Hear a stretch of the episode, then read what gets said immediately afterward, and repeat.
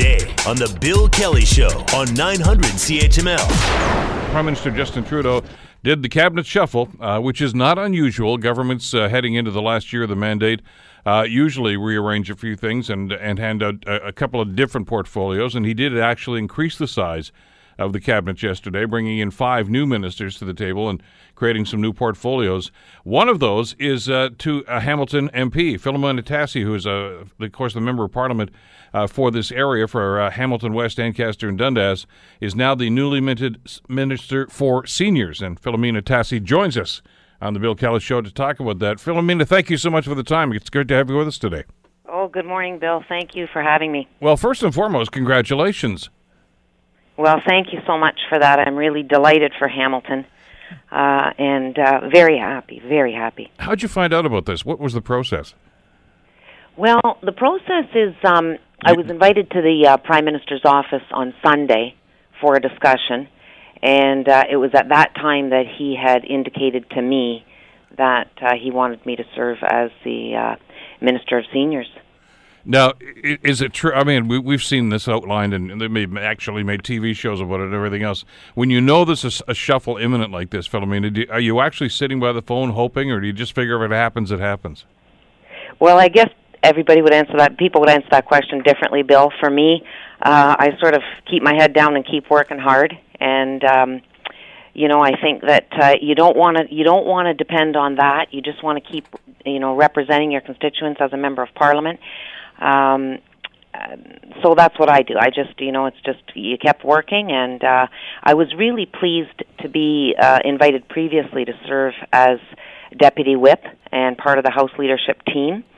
And that uh, that experience has been absolutely fantastic. I learned a great deal, and and so you know I was immersed in that as well as uh, uh, serving as an MP of my constituents uh, of Hamilton, and um, and then I got the call of the meeting with the Prime Minister. Okay, let's talk about the new portfolio and the responsibilities yeah. that come with this. Uh, this is this this is a big deal. I know that some people are saying, well, it's not really a senior cabinet position, but uh, it's it's it's one of the largest cohorts, one of the largest demographics, of course, and and one that's causing a great deal of concern, obviously, because of things like pensions, uh, because of retirement ages, and so many different things. You've got a multitude of different uh, topics and, and, and issues that are going to be facing you in this portfolio.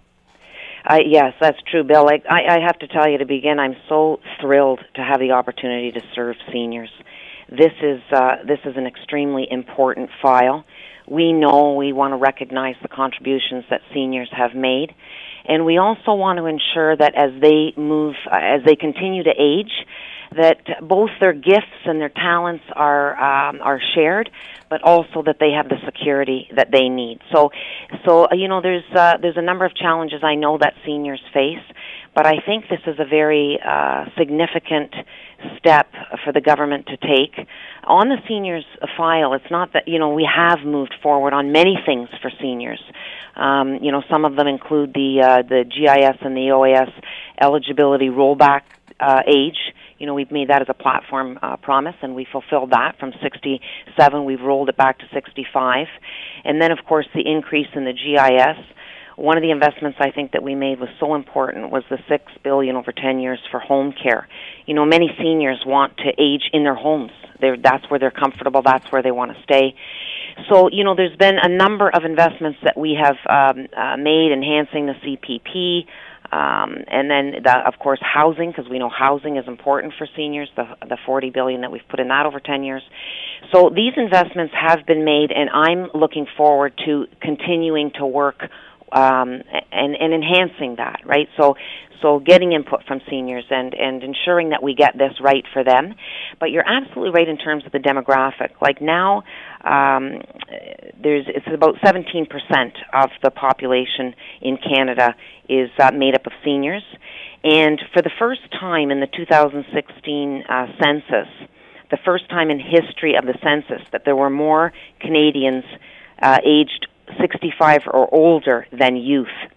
So we know that the the the population is growing, the demographic is growing, and um, that's part of it. But it's also that seniors deserve and earn the right to ensure that, that as they age, they age comfortably and they age well. Let me ask you, and again, I know you just, it sounds like you've obviously been checking up on the file in the last 24 hours or so, but, uh, but I know that your government's been working on this. So, I mean, th- these are many items that we've talked about over the last couple of years, too, as you've introduced these pieces of legislation. But, uh, but I want to talk about the pension issue for just a second. And, and yes. I'm, I'm not suggesting you're going to make policy for us right now on the show although if you want to, feel free. But uh, the, the, that's one of the major concerns simply because of, of income levels and because seniors are living longer right now and they're not just sitting in their homes, they're trying to be active, they want to do things with their lives. Uh, but at the same time, uh, not everybody, of course, had a pension plan at work. Uh, with uh, those who did, a lot of them took a hit back in 2009 during the recession. What's the government's plan? How are they looking at that, trying to do something for seniors and assisting seniors? Yeah, I mean, ideally, we just like to say, hey, just increase the CPP and everybody will be happy, but it's easier said than done. Yep. So, so let me say a couple of things on that. We recognize that that is an issue, and I am looking forward to. I will be flying back to Ottawa tomorrow to have the first briefing uh, with department officials, and uh, look forward to the input that you know that we're that I'll receive, and then continue to receive as we as we go. Because I think consulting with seniors is so important, and I have had the opportunity over the last year and a half we actually we we committed to this. We we've gone to various. Uh, my team has gone to uh, various uh, seniors' residences and retirement homes to get the input to to uh, and knocked on doors. I continue to knock on doors. I'm going out on Saturday too, to ensure that we're getting the input that we need so that moving forward we can make the best decisions. And the only way to do that is to make sure that you're that you're that you're talking to seniors and really understanding the situations that they faced. On the CPP file, what we've done is we've increased um, the from one third from one quarter to one third, and we've increased the pensionable earnings by 14%. So that's an enhancement of the CPP um, moving forward and um, what other things that we may introduce. There's many things that have been discussed. You know, HUMA just did a, um, a study that was presented in the House um, by the chair of the HUMA committee in March, and that was a very it was a very uh, wholesome study. And uh, I think that that's going to help too in terms of, of the direction that we're going to take. And so, a number of witnesses at that um, uh, presented at the HUMA committee, and the National Seniors Council is now considering the report that has been presented. So a number of the things, including uh, the issue that you've just raised, is, is included in that report. There was another issue that came up just a couple of weeks ago that I'm sure is going to come across your desk now as the minister in charge of this, and and that's of course time away from the country and and, and of course eligibility for uh, benefits and assets. And uh, I know that some insurance companies are trying to crack down on that, and there's been some talk about sharing of information between the two governments, the American and Canadian government. Uh, and, and obviously, some of the seniors are concerned about that. Uh, the snowbirds who want to spend some time down there, uh, either with family or friends during the winter months. And, and uh, obviously, there's going to have to be some clarity on that as to exactly what they're going to be able to do and whether or not they're going to still be able to be eligible for some of the benefits that they are due. Yes, and you know, Bill, that's the, it's not the first time I've heard that. I've heard that uh, knocking on doors in the past, and so this, as well as uh, the other issues, I will. Uh, this is why I'm so happy that there's a minister of seniors appointed, and and I'm the person that just happens to be blessed to have this role. Uh, I'm very passionate about getting this right, and so, and I I can assure you that's one thing that I will delve into this with great enthusiasm and energy and passion to make sure that whatever decisions we make are decisions that are rooted in uh, consultation, in best practices, because that's what our seniors deserve. This is uh, one of these situations where government has evolved, though, Filomena, where you, you don't work in silos anymore. Clearly, a lot of the issues you've just talked about and some of the other ones that I'm sure are going to come up uh, there's going to have to be a relationship with the provincial governments on this, and certainly with other uh, ministries uh, at the federal level as well. When we're talking about some of these issues, uh, such as uh, obviously going back and forth across the border, uh, drug plans, of course, which, which is the cost of pharmaceuticals, which is going to be a key issue, and that does have an impact on seniors as well. So there's there's there's a lot of partnerships that are going to have to be formed here. Yeah, absolutely. And, you know, collaboration is so important, and I think it's the key in getting it right. We have to communicate with each other, and we have to have uh, those conversations to ensure that collectively we're coming up with the uh, with the best result. And you're absolutely right, Bill. So you know, I mean, Minister Duclos, I'm going to be working very closely with Minister Duclos, Minister Qualtrough on the accessibility piece, and and for sure the the provincial partners, uh, municipal, everyone. And so collaboration is is key here, and. Uh, and I will commit the time and, and uh, ensure that I get the input so that, as I've said, moving forward, we do the best we can for our seniors. One of the other elements that's going to come into play here, obviously, Filomena, is you are now the regional minister at the, for the federal level here uh, for this region. Uh, which means added responsibility, which means obviously you're going to get calls from, uh, well, people like the mayor uh, and, and others uh, about key issues here that may or may not be involved in your portfolio directly, but they're going to be looking for some assistance. You're, you're the voice for this area now at the cabinet table. You know, Bill, I can't tell you how honored I am that Hamiltonians have, uh, you know, put me in this position by by giving their support to me in the last election. And you know, I'm a Hamilton girl, born and raised. I absolutely love this city. I tell you, when I was sworn in yesterday, I wore my hammer earrings, and that meant a great deal to me. Uh, some people may laugh that off and think it's a fun, but for me, I wore them with pride. You know, born and raised here, think this community is the best place to be. Uh, so proud of Hamiltonians. You know, we have a community that's amazing. It, it, not only in terms of the business and you know the business growth, and look how many um, entrepreneurs we have that have opened up businesses, but the volunteering, the uh, the compassion, the support, the hardworking uh, men and women. You know, my family is a steel family. My father uh, was a steel worker, and in fact, everyone in my family worked in steel the work ethic in Hamilton is second to none. So I have to tell you how proud I am to represent this amazing community. Well, as, as a Hamiltonian, you understand too that you are now part of a, a, rather impressive legacy of, of, cabinet ministers from this area. Uh, in recent memories, of course, uh, the Sheila Copps, the Tony Valeris, the Stan Keyes, and Lincoln Alexanders, and so many others. That's a pretty august company that you're joining. It is, and John Munro, You know, of course. So I've um yeah, I know that I have big shoes to fill. Um and the promise that I will make is that I will work very hard because uh because I I've I've been so blessed to be put in this position. And really for me, I got into this role because I wanted to serve. You know, I worked as a chaplain previously and then a lawyer before that, but then when I had my children, I moved into chaplaincy so that I could spend more time raising my children. Um and I have to tell you, it's just uh, service is, is is the reason that I'm here, and uh, the stars aligned, and I felt that this is where I was meant to be, and uh, and service is so important to me. So, for me, it's very important that I get this right. It's not about me. I'm I'm here as an instrument. I'm here as an instrument for this community to ensure that this community gets the best possible uh, attention and um, uh, best possible decisions are made in order that the community can grow. And the potential here is phenomenal. And I have been, you know, you mentioned about it, it involves different players. I have been connecting with um, so many of the leaders in the community over the past three years in my role as MP. Um, and just uh, so proud of of all those that work because it's not only jobs to these to the leaders it's also a passion to serve this community to make it better. And i am i just appreciate the opportunity to be here. And i will work tirelessly to to uh, to bring uh, the best to hamilton and to Canadians. This is a pretty long uh, shopping list and to-do list that we've just talked about, Filomena, over the last couple of minutes. What's what's job one now? I mean, now that you, you you're back here, you're back to Ottawa tomorrow, obviously, and I'm sure you have to meet with ministry staff. But uh, where, where do you go? What's what's what's number one on the priority list right now? Number one on the priority list is is getting the briefing on the on the seniors file. That's the particular um, role that I've been given.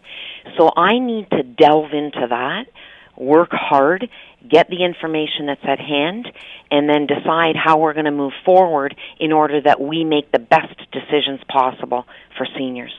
So putting together a plan in moving forward so that we we uh, give the seniors the respect, the dignity uh, that they deserve, and ensuring that as we move forward, th- that they that their gifts are shared, that they have an opportunity to engage.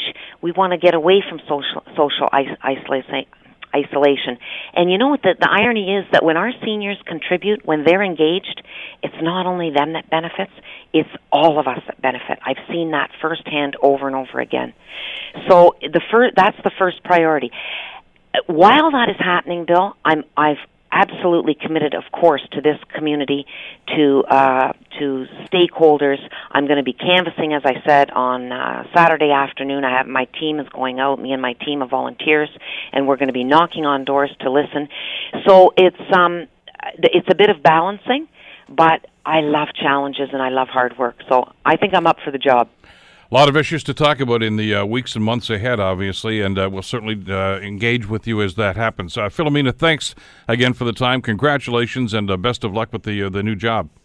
Thank you so much, Bill. Really appreciate you reaching out to me for this. Okay, we'll talk again soon.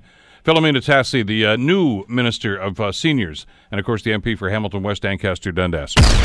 You're listening to the Bill Kelly Show podcast on 900 CHML. Ontario Premier Doug Ford, of course, is out in New Brunswick for the Premier's Conference. We're going to talk about that in more detail a little bit later on in the program. But uh, back here at home at Queen's Park, there are still some things going on. Uh, of course, earlier this week, uh, the Premier announced that he was going to uh, strike a uh, special inquiry, called independent inquiry, about the spending habits and financial policies of the previous government. Uh, the price tag for this is about a million dollars. And uh, a number of people are, are, rather upset about this, and, and I, I share that concern and I share that upset. We'll talk about that in a couple of seconds. Joining us to uh, give us the lowdown on this is Mike Schreiner. Mike, of course, is the uh, leader of the Ontario Green Party and the first elected Green Party member of the Ontario legislature. Uh, Mike, first of all, thanks so much for the time. Good to have you with us today. Oh, my pleasure, Bill. Always happy to be on. Well, lots to talk about here, and and I, I mentioned this on my commentary at eight ten this morning, and, and, and I share this. I know, I know you want to talk about the comment and, and the statement you issued on this.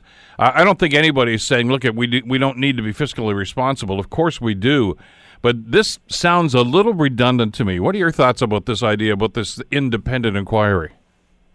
Yeah, Bill, I'm all for fiscal responsibility, and I think we need to have an accurate picture of where the province's finances are. But I question how independent this is going to be when it looks like uh, the new premier has handpicked his own people to run a so-called independent inquiry, um, especially when we already hire independent officers of the, the legislature called the Auditor General and the Financial Accountability Officer. I'd have much more confidence in their ability to have some additional funds to conduct an independent audit uh, that I think would truly be independent.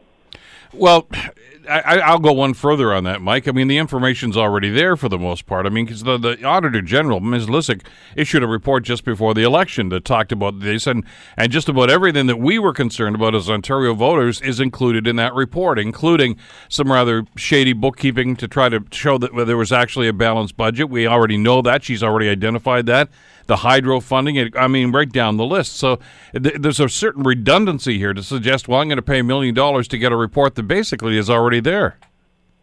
Yeah, very good point, Bill. The other thing that I find just um, really disturbing about the new government is is the most shady part of the accounting that the Liberals engaged in was the Liberals' unfair hydro plan.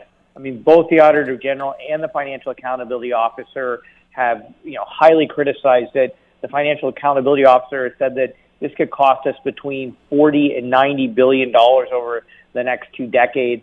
Um, it's costing us, you know, around, you know, I don't know, two and a half to three and a half billion a year right now. And the Ford government says they're going to keep it. So we actually already know where the biggest savings can be found and where the shadiest accounting tricks that the Liberals used um, we already know that, and yet the government's going to continue with that. It makes no sense to me. Well, there's some speculation. I was talking with Alan Carter, of course, from Global News, who's covered Queens Park for years and years. He was on the show yesterday, Mike, and, and we talked about that particular issue. And there's there's another element too that I, I'd like to get some clarity on, and maybe maybe you can get this from the government uh, is is about that uh, the bookkeeping and the accounting in the first place, uh, and it has to do with pension funds and the government counting those as assets, and and the auditor general and the financial accountability office say no no no no no you can't do that that was that's incorrect.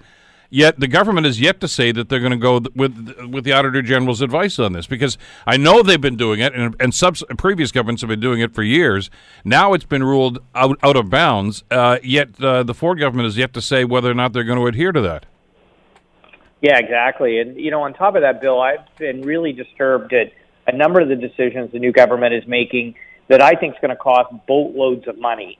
So we've already talked about, you know, not reversing the accounting gimmicks of the Liberals, but then you put on top of that um, canceling the cap and trade program without a responsible way of transitioning out of it. Some estimates are that could cost between two and four billion dollars plus a hundred million in legal fees. We now have this morning the premier just announced that uh, Ontario will be joining Saskatchewan in a legal challenge around the federal uh, uh, pollution pricing plan, uh, which many legal analysis I've seen says that's just a waste of money and a fruitless effort. So, how many you know millions of dollars is Ontario going to spend? really for the Ford government to score political points, not to actually achieve anything. And so it's this this waste of taxpayers' dollars that the new government is already engaged in. I don't think that's what people voted for.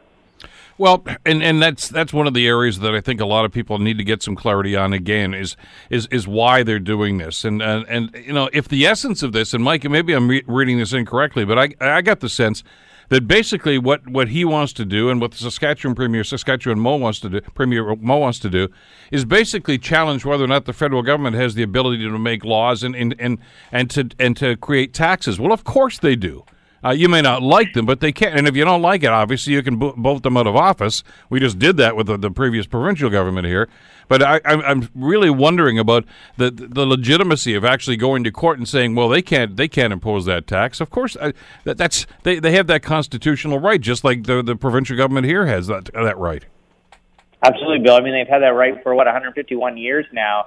So, I mean, you know, if, if the premier wants to engage in a frivolous lawsuit, then maybe the Conservative Party should pay for it because it seems to be driven um, by p- partisan politics, not by what's good for the people of Ontario. And so, why should we be wasting money that could be spent on healthcare and education and better transit uh, on a lawsuit that's really about scoring political points for the new government? Well, I, I guess the question I would ask Mr. Ford, if you were actually doing interviews, is is what does he plan to find? What does he think he's going to find from this independent report that's not already in the last couple of Auditor General reports and the Financial Accountability Office reports? Yeah, and not to even mention, we could even go back to the Drummond Commission, um, which I know is what six years old now, but uh, not all the recommendations in that report have been uh, fully implemented as well. So, you know, we have a lot of reports. the government could actually use those reports and follow recommendations in some of those reports uh, rather than their own um, hand-picked um, commission, uh, which I question, you know, how independent it's going to be. I think there are better uses of the money that, that's being allocated for it. Uh, and, you know, I'm going to continue to push the government to, to be fiscally responsible. And the reason I want our government to be fiscally responsible is that I want money to go to frontline public services like healthcare, like education, like better transit, and not be uh, wasted on a political agenda. Well, and, and I know every time there's a transition in government, like uh, you know, the, the, the new incoming government always does something of this nature, and and and you know, we already know. I think I mentioned uh, even before the vote was was held last month that uh, the, the, government already had the speech written that oh we didn't know the books were this bad. Now we're going to have to cut instead we know because every government has that speech. They know that. Uh, and and certainly that's what they're going to do here but they have more than enough ammunition but they're not telling us anything we don't already know uh, the voters of Ontario already knew that there was some shady bookkeeping. They already knew that there was huge overspending in administration on things like Ornge and e-health and a number of different issues. We already knew that they paid way too much for th- some of those contracts for alternative sources of energy. That's why they voted them out of office. So why do we have to spend a million dollars to find out something that's already in front of us? Exactly, and you know, I, I also just say that you know the the premier appointed a, a finance minister who's who's very capable you know, um, Mr. Fedeli and I, we may disagree on a number of issues, but um, he's a very capable minister. And, you know, I, I think, you know, he could take the reports that have been done by the Auditor General, by the Financial Accountability Officer, and, you know, I think, and, and look at past reports, the Drummond Commission and others, um, and come up with the information for the new government to make the decisions they want to make rather than handpicking uh, a bunch of you know handpicked conservative insiders who you know were going to spend a lot of money, as you said, to tell us something that the Auditor General the Financial Accountability Officer can tell us.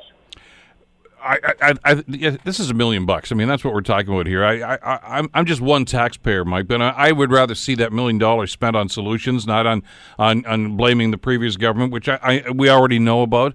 You know, that's it seems fruitless. It seems like uh, I think your point is bang on. This is a lot more political than it is policy.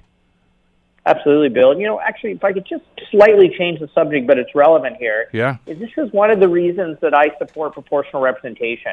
If you look at governments, particularly in Europe, that have PR, they actually have stronger fiscal performances and are better at balancing budgets than um, governments in Canada under first past the post.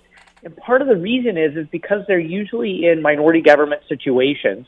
So you don't have these huge policy swings where it's like we have one party in power with 38% of the vote and 100% of the power, and then you know a few percentages shift, and now you have another party with 100% of the power and only 40% of the vote, and they spend all this money, all this time and undoing everything that the previous government did, which not only is bad for the province's finances, but it also creates an unstable business environment that hurts uh, business investment and job creation in the province. And so, if we went to something like proportional representation, you wouldn't have these huge fluctuations. You wouldn't have new majority governments coming in and wasting millions and millions of dollars to really just kind of trash the previous government. Well, what are the chances of that happening? I mean, there have been a couple of attempts already at, at voter reform and election reform, and uh, it kind of fell flat both times, both federally and provincially. Yeah, but you know what? We'll see what happens this fall in British Columbia. That could um, restart the conversation for the rest of the country if uh, British Columbians vote to change their electoral system. And if they do that, I'm hoping that's going to lay the foundation for us to have a better democracy across Canada and especially in Ontario. By the way, I agree with your your assessment of Vic Fedeli. Uh, Vic's been on the show many times, of course, when he was the opposition critic in the finance. The, the guy knows his stuff, and uh, and I, I, think there are a lot of people that maybe not crazy about the results of this past election, Mike, but are willing to say, "Look, at that's democracy. That's the way it went. Okay, let's give this government a chance." And and I that's a, a healthy mindset to take. But when you see things like this, when they're they're less than than than forthright about the the Mayo Schmidt uh, departure uh, and the $9 million in stock options that the Premier didn't seem to want to mention to us or didn't want to talk about. And then you see something like this where there's a redundancy of a million dollars for a report that already exists. Uh, and then you see one of his old uh, Progressive Conservative Party presidents and a good friend of the Premier's getting a nice little job here as a consultant for a, a huge amount of money. Uh, I, I got to tell you, there's an awful lot of people I've talked to that are, if I can paraphrase Pete Townshend from The Who just a second, meet the new boss, same as the old boss. Absolutely. You know, this government, uh, they campaigned on change, but it looks a lot of more of the same. Um, and so I find that deeply disappointing. You know, I, I ran on a campaign to do politics differently, to work across the aisle, and I'm trying to work across the aisle with the Conservatives, with the Liberals, with the NDP, uh, because I think the people of Ontario want us to do politics differently and just work on policies that put people first, that benefit the people of Ontario not party insiders, not party hacks, not politically partisan games, not spending public money on politically partisan driven um, you know agendas like like the pollution pricing uh, lawsuit, and to be honest and transparent with people. You know the fact that the the premier said that you know Mayo Schmidt was leaving as CEO of Hydro One and it would cost nothing. Then a day later, we learned you know four hundred thousand dollar severance package and a $9 million stock option. So they essentially turned the $6 million man into a $9 million man. Well, and had they been forthright about this, then you would have said, "Well, look at it. You know, we, we, were saddled with the contract. We can't do this anything about it." But when you sp- start speaking in half truths, then all of a sudden that credibility that you're trying to establish, at least I hope they're trying to establish, starts to erode. And and boy, it's tough to get that back once that starts happening. Absolutely, Bill. You know, if the premier had said at that initial news conference, you know, we are, you know, we are we're removing the CEO of Hydro One because we want to take, as the major shareholder of the corporation, a different direction. This is going to cost four hundred thousand in severance, and he has nine million dollars in stock options. He would have had that anyway. Then I think people would have said, "Okay, you're being straight with us." But to get up there and say that it would cost nothing, and then we find out a day later it's actually going to cost over $9 million. Um, those are the kinds of political games that people are sick and tired of. And that's the kind of change I want to bring to Queen's Park that we end these kinds of political games and actually make politics about what's good for the people of Ontario. By the way, there's an irony in this this whole situation about the uh, the, the, panel that's being uh, struck here to do this audit. Uh, as we mentioned, Gordon Campbell uh, is is going to be the head of this thing. He's the former uh, premier of the province of, uh, of British Columbia. And by the way, for those that'll say, "Well, I see, that's not partisan because he was a liberal." Well, Mike, you and I both know that the Liberal Party in BC is much more conservative than it is liberal.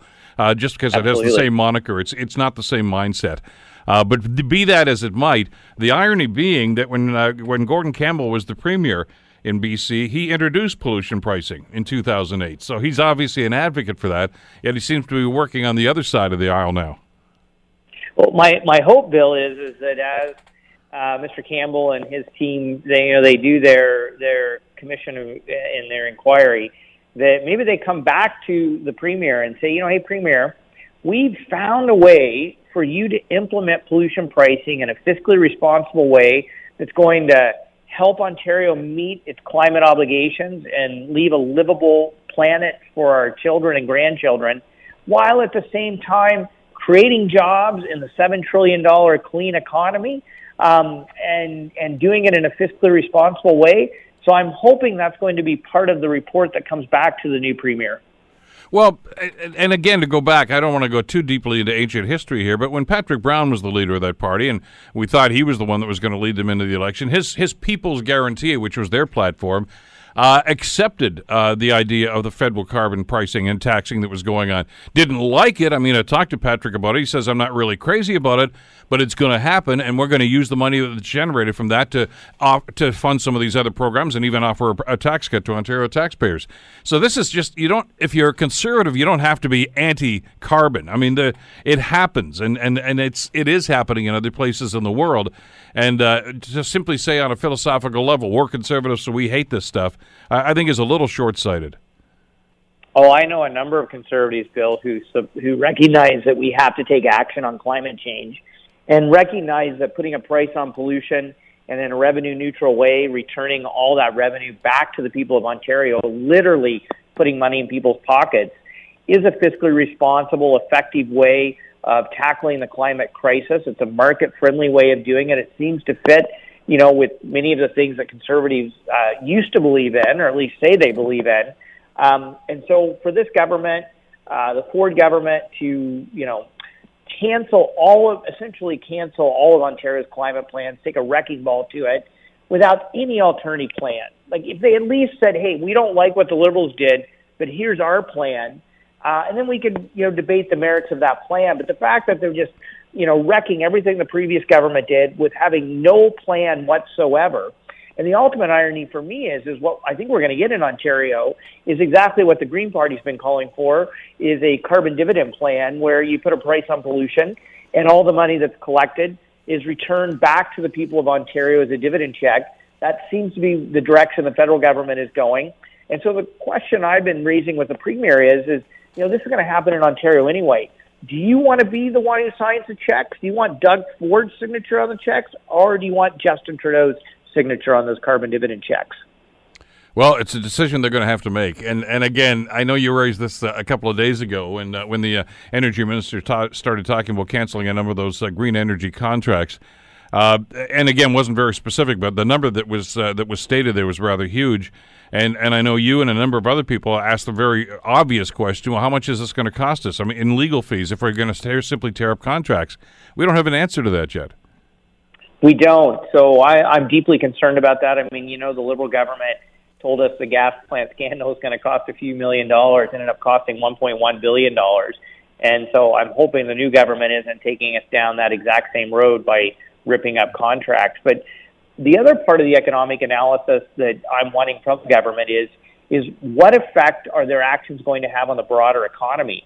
I mean, the fact that you have a government ripping up contracts sends a clear signal to businesses that Ontario is not a safe place to invest in. Um, I think that's irresponsible. I think it's bad for business, bad for job creation. But the other thing they're doing is they're closing the door to the $7 trillion uh, global clean tech economy. If you look at where the job growth is around the world, it's in the clean economy. We need to skate to where the puck is going, not where it's been. And I'm deeply worried the new government is saying, you know, hey, Ontario's closed for business when it comes to that part of the of the global economy that's the fastest growing, where most of the jobs are. Mike Schreiner, uh, MPP for Guelph, and of course, leader of the Ontario Green Party. Lots more to talk about in the weeks and months ahead, Mike. Thanks so much for this today, though. Absolutely, Bill. Anytime. You betcha.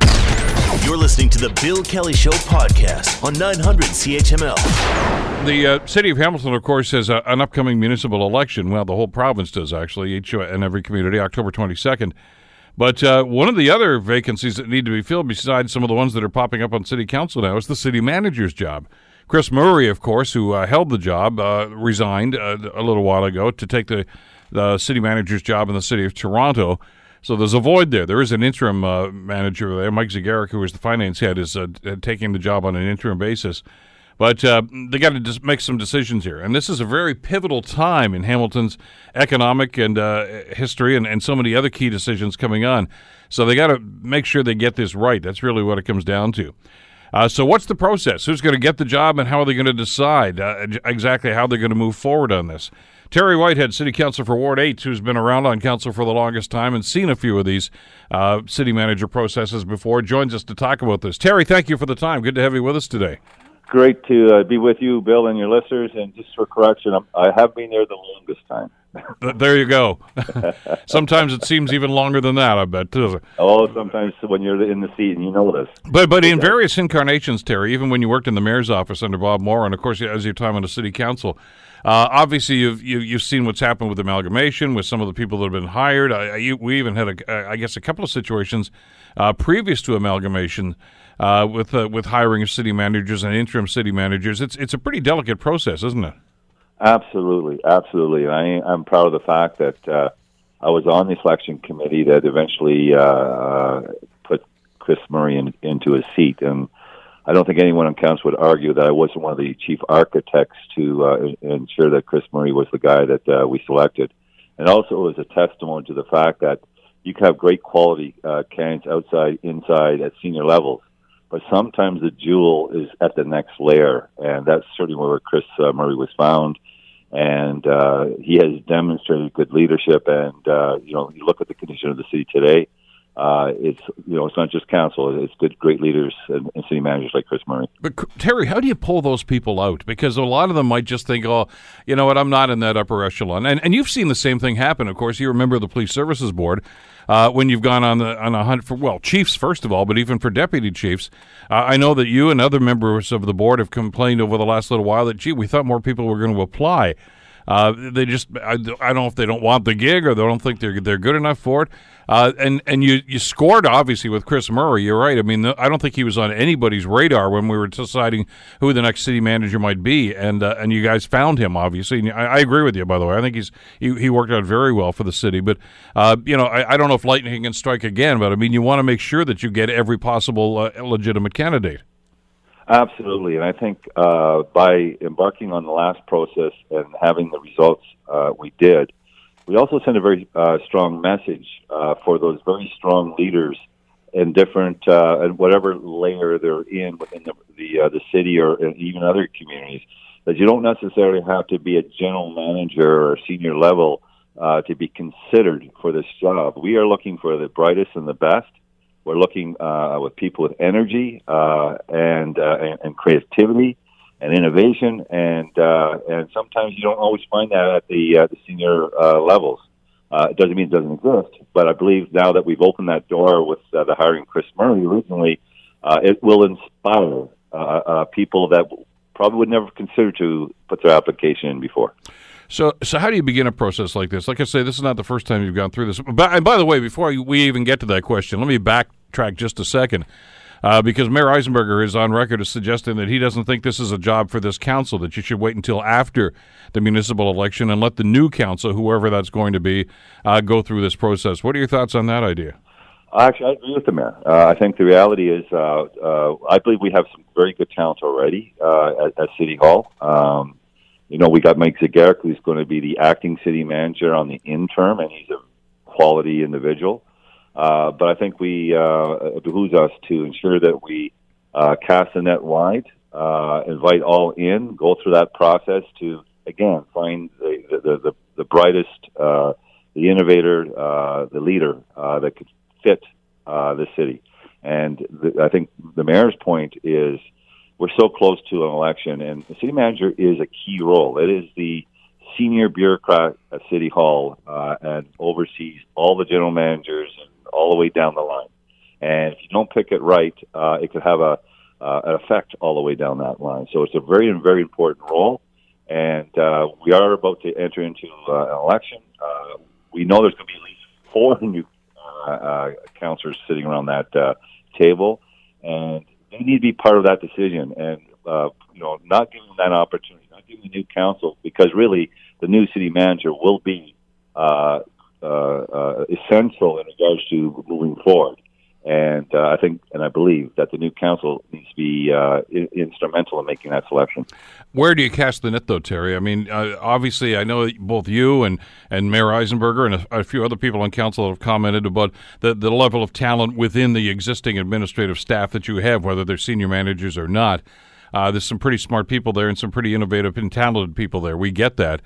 Uh, but at the same time, there's going to be pressure, I would think, uh, whoever's going to be on this committee, uh, to say, look at, don't limit it to the city. I mean, there could be somebody else out there. I mean, it's since amalgamation in the last 18 years, uh, two of the city managers have come from outside. Uh, we could argue how, how effective that was, but uh, the reality is, is they did cast the net much wider. Is that a consideration at this stage?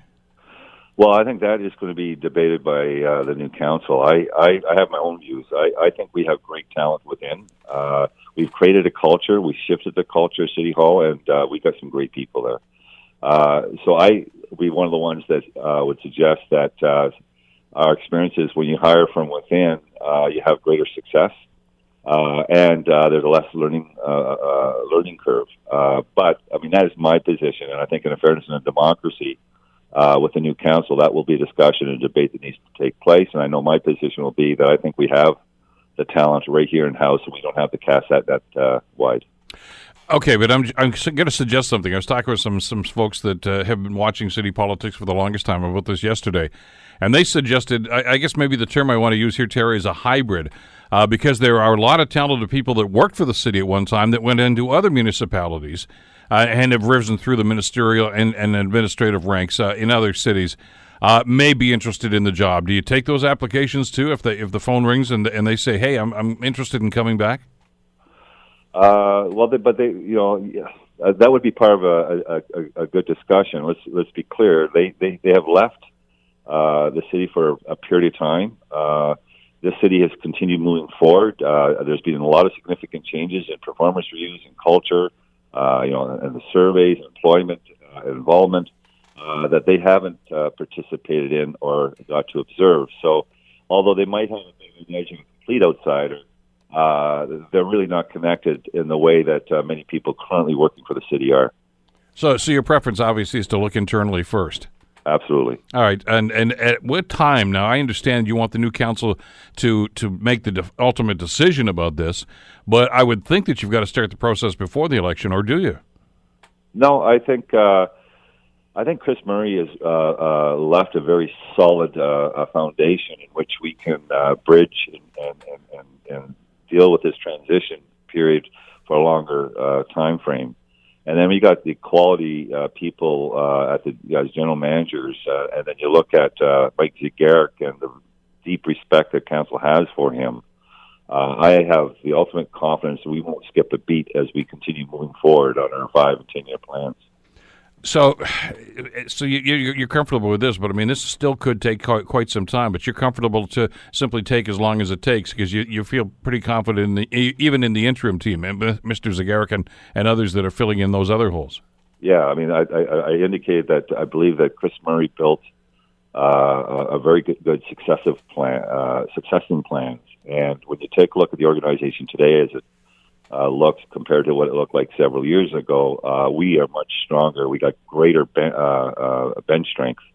Uh, so I am, and I'm sure my I won't speak on behalf of my colleagues, but I, I know I've talked to a couple of them, and they feel the same way that we have the luxury, we have the luxury of doing it right the first time uh, without skipping a beat in the transition. When the announcement was made that Chris Murray was leaving, Terry, you, you've seen the comments on social media about this. A number of people contacted us here on the program and said, "Look, at this is an opportunity uh, to to consider gender uh, as well as abilities in situations like this." Uh, there obviously has never been a female uh, city manager. Uh, there's some concern that there are not enough.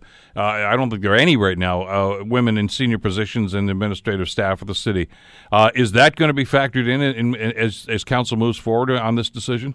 So yeah, let's be clear. We we've had a number of women in senior you have. positions, uh, uh, general managers. You know, uh, Joe-Anne Priel being one of the uh, the premium uh, ones that we had. Uh, uh, Tomasic. I mean, the list goes on. So to suggest that there hasn't been uh, uh, a gender consideration and gender uh, uh, women in, in senior positions at City Hall is, is a bit uh, misleading. Uh, I can tell you that uh, you know gender is always you know in the lens, uh, but really, uh, I think we need to pick the the biggest, the best, the brightest uh, in the context of moving the city forward. And uh, and I know that there are very capable women out there as well that should be considered. Uh, but I don't think that that should be ultimately uh, the lens that makes the decision. I really believe what and who can demonstrate the greatest benefit to this community. That's how we make that decision. As you're looking for this, and you've already told us that you're, you're confident about the, the talent level, eh, not just at senior management, but with some of the others. Uh, do you reach out to some of those people to say, "Hey, I wish you would apply because we'd like to consider your application," or you just simply figure if they don't want it, then uh, the heck with it, then we'll move on? Well, and you have raised probably one of the, I think, weaknesses in past systems, and I think uh, because often, um, and I think, like I said before, we opened the gateway in regards to other layers of uh, uh, good, strong leaders making application. But I don't think we can rest on our laurels. I, I firmly believe uh, that as we cast, uh, whether it's internal or, or external, internal um, uh, process, uh, that if we've identified stars within our own organization, we should be encouraging them to put their name forward. Aggressively, to to the point that said, "Hey, I was kind of expecting an application from you, so and so." I think. Uh, uh, well, I, am not sure what the, the, the the mechanism to make that happen, but I, I know that we know we have a number of stars within our organizations that are at different levels and uh, it'd be a great experience for them to make the application and, and see how far they go through the process and maybe even be selected. Uh, so I think we need to be more aggressive in uh, uh, putting hope out there, putting uh, the fact that uh, no, no hill is too uh, high to climb, and that uh, there's many talented people in our community. We have every confidence in in the quality of people we have, and uh, if you feel you have the uh, uh, the leadership, uh, then make the application. I, listen. I I understand that you're comfortable with this, and you want you want to get this right, and, and that's that's the right approach to take, certainly. But at the same time, Terry, are you concerned about uh, about what's coming down the road, or maybe even more specifically, the track uh, when it comes to some of the key issues uh, that uh, not just the councilors but the city are going to have to deal with. I mean, I, I know that you have dialogue with provincial and federal members through the elected process uh, from MPs and MPPs and, and even cabinet ministers if you're if they return your calls. But there's there's as you know, there's an awful lot of work that goes on at the administrative side too. City manager and other department managers talking to j- deputy ministers and, and officials within organizations, whether it's Metrolinx or anything else. Uh, are you, and, and of course, there are going to have to be some tough decisions about LRT coming up in the next couple of months, right after this election. It's it's it's not much time for a learning curve here. Is is there any concern right now among you and your council colleagues that you better get this done quickly because there's an awful lot coming on their plate? Well, I think you just made an argument uh, for a con- continuity. Um, it, it's a bit uh, uh, late in the stages to uh, bring somebody uh, and go through the learning curve of where where we are, how we got here, and where we need to go. Uh, where we already have uh, uh, everyone that was, that's currently within the organization uh, has that experience, has that knowledge, uh, and uh, and won't miss a beat as we move through this transition period in the context of the provincial government and some of the major decisions that need to be met. And yes, you're absolutely right that there are senior organizations, whether it's on the finance side or city manager side, they get together provincially. Uh, they talk about major issues. They meet with deputy ministers. They set or help set some of the tone within the bureaucracies, uh, certainly the provincial uh, bureaucracy, and then some of those issues find its way to council, where we make uh, decisions or provide direction. So it is key that uh, uh, whoever ends up in that position has the wherewithal to, to be able to get those kinds of things done and have those networks. Terry, quick question for you. I, I we're just about out of time here, but uh, since I do have you on the phone, uh, I guess it's an obvious question. Uh, uh do you plan on being one of the people that is in on this decision in the next term of council? Uh, for the I, I just it's, it's, about ten days until the nominations close, and I see you haven't registered to uh, to run for re-election yet. oh, that's a good, that, that, that, that's good.